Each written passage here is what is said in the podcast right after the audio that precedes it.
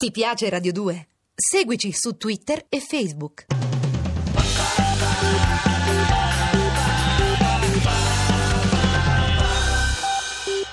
Era figlio di emigranti albanesi.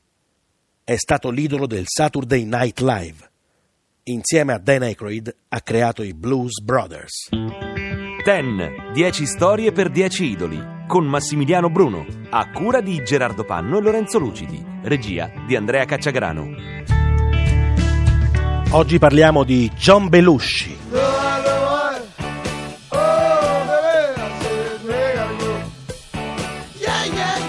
Allora, quando hai come me due fratelli più grandi, abbastanza più grandi, tutte le tue scelte sono un po', diciamo, deviate. Quindi io, quando avevo un'età in cui non si ascolta il rock, sentivo i Led Zeppelin, i Deep Purple, quando avevo un'età in cui certe cose non le dovresti conoscere, in realtà conoscevo un certo tipo di film tipo Apocalypse Now, piuttosto che Il pianeta delle scimmie o altre cose, perché comunque ereditavo un loro modo di pensare, addirittura politicamente ogni tanto mi, mi sentivo chiamato in causa dieci anni sui fasci, i compagni, tutte queste cose qui, anche perché avevo due fratelli, uno di sinistra e l'altro di destra, che spesso e volentieri facevano a botte fra di loro. E una cosa mi colpì però del, dell'atteggiamento dei miei fratelli che era comunque la loro goliardia. Loro pur avendo un paio d'anni e mezzo di distanza avevano due tipi di goliardia molto diversa. La goliardia del mio fratello maggiore era una goliardia ereditata un po' dal film Amici miei. Aveva un gruppo di amici con cui facevano scherzi tremendi, scherzi telefonici, oppure so, facevano partire il treno alla stazione Termini con uno di loro vestito da capotreno oppure mandavano i vigili del fuoco nell'istituto scolastico dove andavano al San Giovanni Evangelista, non so se è il caso che non lo dico, vabbè, è una roba degli anni 70, 80. Comunque mandavano lì dicendo è a fuoco la scuola, quindi arrivavano i vigili del fuoco e poi loro sghignazzavano lì davanti per vedere, oppure eh, chiamavano tutte le persone della nostra zona, io vivevo a Piazza Bologna, dicendo che c'era un terremoto imminente del settimo grado della scala Mercalli che tu vedevi gente in pigiama che scendeva sotto casa perché ancora allora erano, le persone erano molto meno esperte di adesso, gli scherzi telefonici era più facile farli, la gente ci credeva.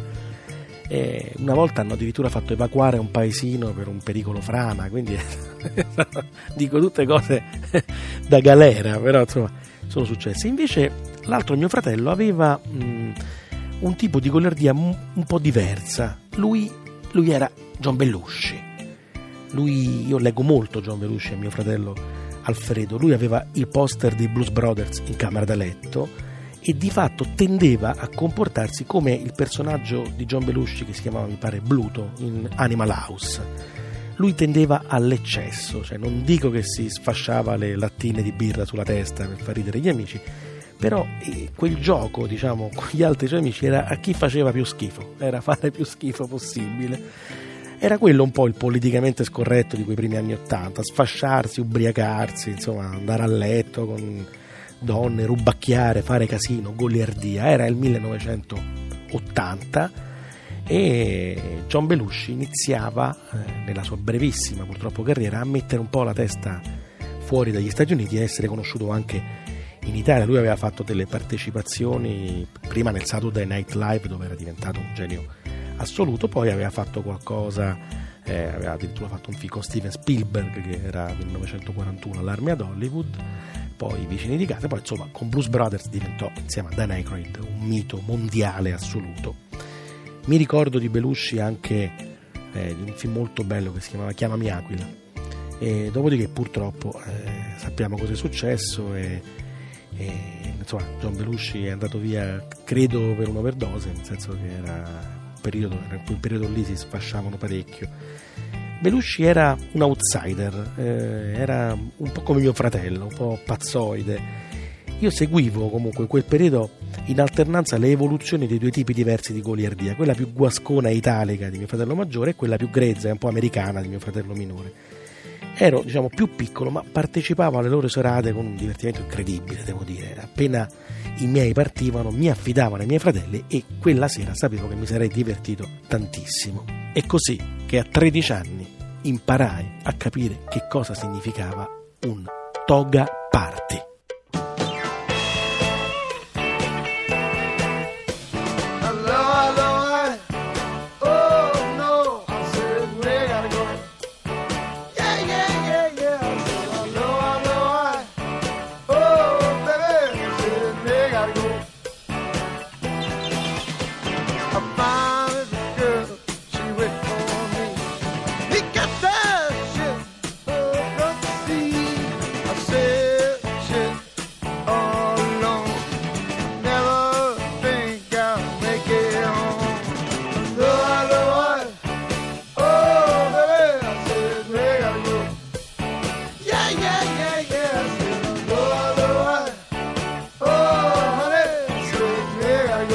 Mio fratello mi dice: Guarda, papà e mamma eh, mi hanno affidato te, se una rottura di scatole così, io col cavolo che rimango sabato sera a casa, stasera c'è un toga party.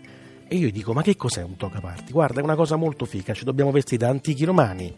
E poi, vabbè, non mi chiede niente, vieni, devi venire, se no io tanto da solo a casa non ti ci posso lasciare. Vabbè, stacchiamo il telefono in modo da far finta che ho l'ora chiamassero i miei genitori, eh? E andiamo in questo toga party. Non era in una villa di universitari a Chicago, ma in un appartamento di impiegati sulla Tiburtina.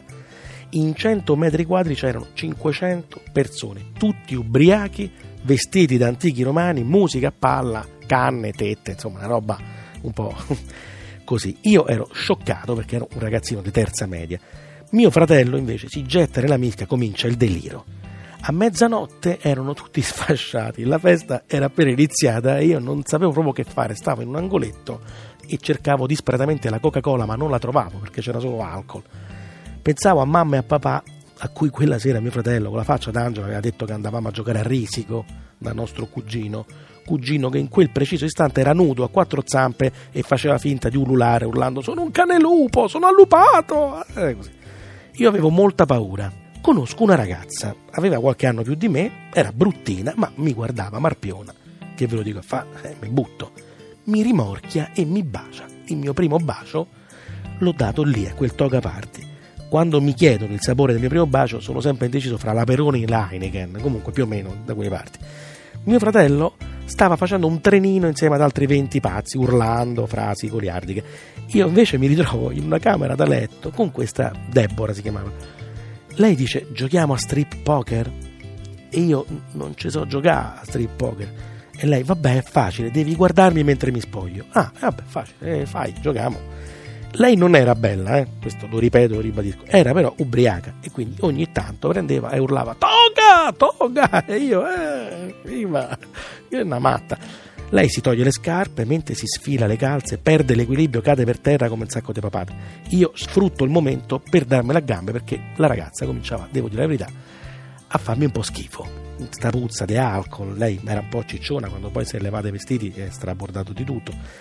Passo davanti alla gigantografia di Belushi che avevano messo lì come diciamo altarino della festa e mentre mio fratello si bacia con due contemporaneamente. E io dico ammazza, si può, il polipo lo saluto, lui non mi riconosce. Io esco fuori in strada, comincio a camminare.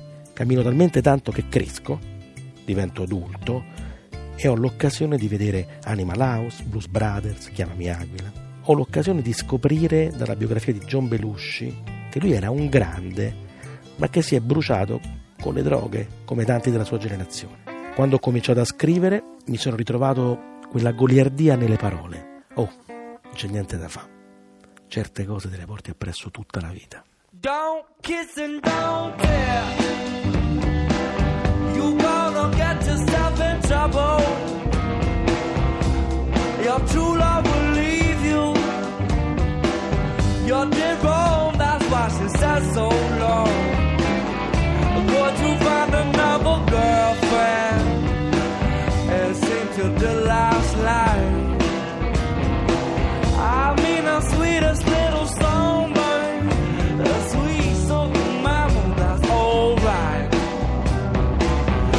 Sort of been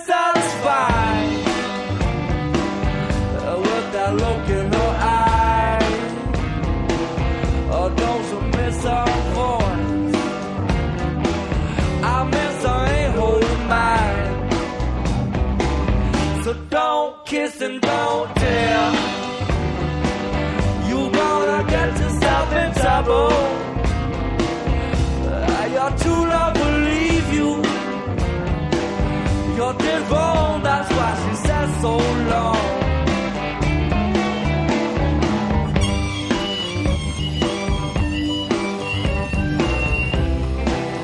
Ten, 10 storie per 10 idoli. Appuntamento a domani.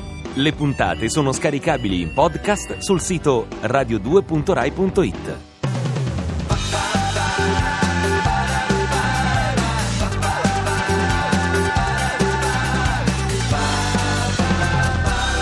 Radio 2.